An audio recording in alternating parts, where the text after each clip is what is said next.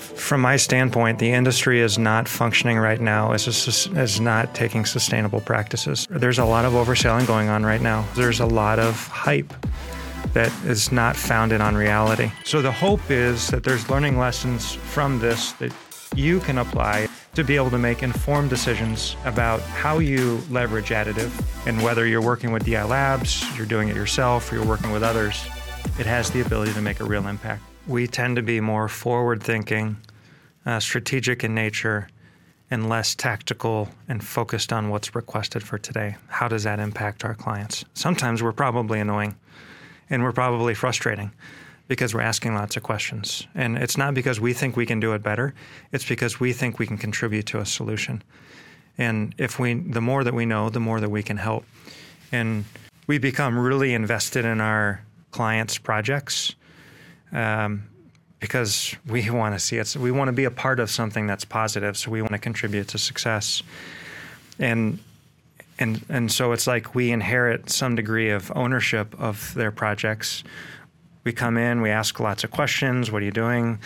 Why are you doing it this way? And we may have ideas for how it can be done differently because of our knowledge and our areas of expertise, like additive manufacturing or engineering or whatever. And and in some cases, we can help them lower lower their cost of goods. In other cases, we can help them with uh, advantages or features that they other, otherwise might not have considered. And because we've been in engineering, we've been in manufacturing, we've launched our own products, we understand those challenges with projects and we can walk alongside them and help provide them with solutions. So I think at first it might be a little bit uncomfortable, but we've experienced that it becomes like we're an extension of our clients. And sometimes it can be uncomfortable on both sides. Some of our, we have some of the smartest uh, clients and teams uh, that I've ever engaged with. And uh, we challenge them and they challenge us. Right. What comes out of all that is we get to a solution that's better off because it's not just a push a go button, but it's collaboration, it's challenging, and it's an evolution of where we all started. And that's the most important part of the uh, of our operation and, and how we work with our clients. It is definitely a push and pull yeah. both directions. Yeah. We'll give a couple examples on both ends of the spectrum. I can give a really basic example. And uh, it was for an additive manufacturing customer of ours. Uh, they first came to us with uh, a part that they wanted printed. It was the first step into a potential production opportunity, and they asked for us to print it in a certain orientation. And they stated why they wanted that. Well, we got the file, and as we assessed it, we didn't agree with their their orientation requests. So we oriented it differently for optimum properties.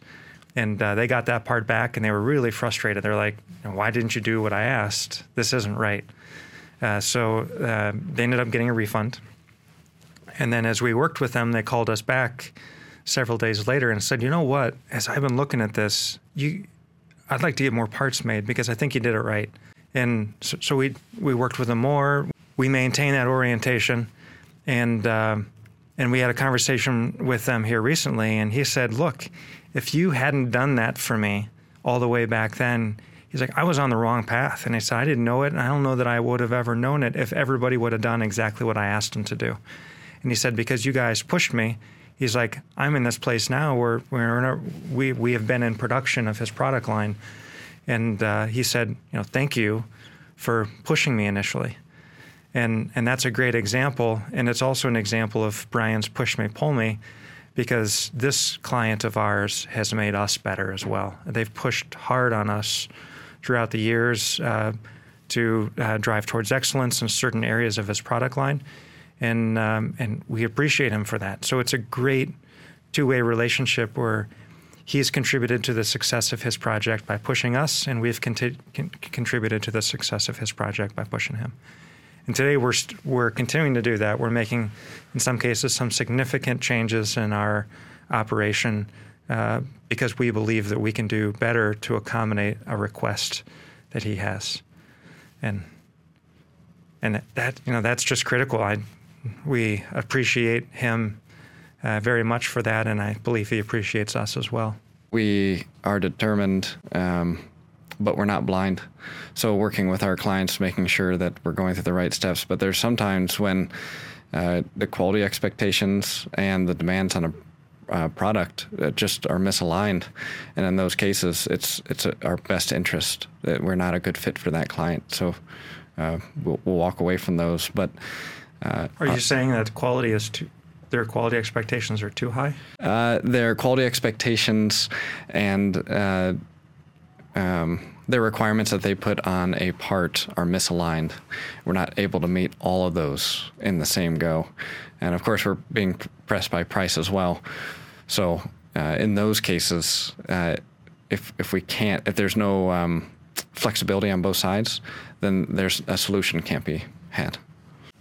Oftentimes, as we're taking on new program, new project, new client, uh, there's a very specific request for a part to be made on a certain technology with a certain material, and when we get into that mode, uh, we have this opportunity to educate our clients on other technologies that are available and discuss through, you know, this is what an outcome could look like if we went down this path and we, we started with this technology. If, if this is where you want to get to, these are some steps we can take along the way to ensure that once we get there, all of your expectations are met.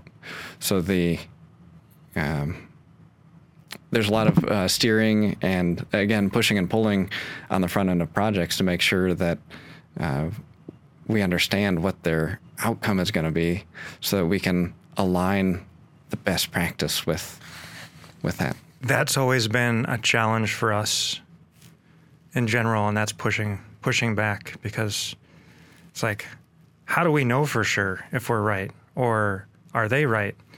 And as as we've and this is another great example of customers that have pushed us. As we've worked with certain customers, we've actually had customers push us and say, "Hey, look, you need to push us." Um, thinking about product development, and um, and and basically asking us to push back more, and so that's been helpful for us, and, and just building the the I guess confidence to to be humble, but also uh, voice our honest opinion about uh, what's the right solution. And that's where I'd say we're getting better about that, but there is still a great deal of uh, humility that comes along with that. We are at no point think that we know it better than anybody else, and and we're learning, and and that's a balance that we continue to to um, find ourselves in is um, honoring the customer's intent and and also our position of serving them with the, the knowledge that we have. Additive change changes so rapidly. Uh, we have to define some protocols for today so that we can live and function. Uh, at the same time, we're balancing this, um, uh, increasing our understanding in in each each area. So, yeah, things change over time. Some, sometimes uh, what uh, we were doing a year ago uh, isn't the right thing for today.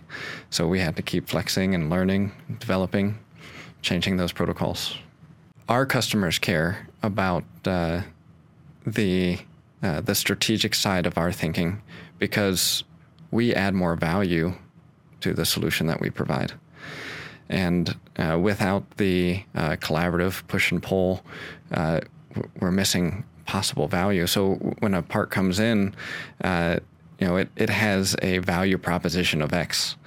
And uh, if we can redefine that value proposition with our client, then we can double or triple the value of that product uh, or the solution uh, so that it's solving more than just uh, what we believed was the right problem to begin with. It can be solving multiple solutions and uh, can become much more valuable than we started from my standpoint, the industry is not functioning right now as, a, not taking sustainable practices. And I'm not talking about environmental, I'm talking about uh, sustainable from a business decision standpoint, sustainable from communicating honest and clear messaging, uh, promoting themselves and their products with um, honest honesty rather than overselling. uh, there's a lot of overselling going on right now, and and uh, we're seeing some of that uh, with uh, company valuations. We're seeing some of that with company structures changing, and I believe that we're going to see more of that. Uh, both on the equipment side and the service bureau side, because there's a lot of hype that is not founded on reality. And uh, my hope is that that changes, and these folks, these actors that are uh, taking those roles, clean you know clean up the act because it doesn't do us any good as an industry to. Um, to, to try and build the industry or a business on something that, that isn't sustainable. And that could be everything from uh, uh, promoting equipment that is uh, that, that, doesn't really operate as as it's promoted. Uh, it could be uh, operating a, a, service provider uh, and doing the same thing, offering something that's that's not really provided and, and doing it at an um, unsustainable price point. And um, I, I, think naturally a lot of this will get corrected through whatever uh, is ahead of us from an um, economic standpoint. I hope that it's a healthy correction, not an un- unhealthy.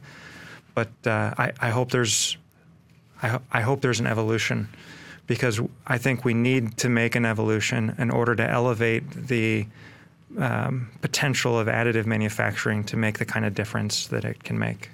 I think the a point that we can all be at in a project in a program uh, for working with outside vendors, working with inside team members, is that we're trying to navigate uh, where we're at in that program.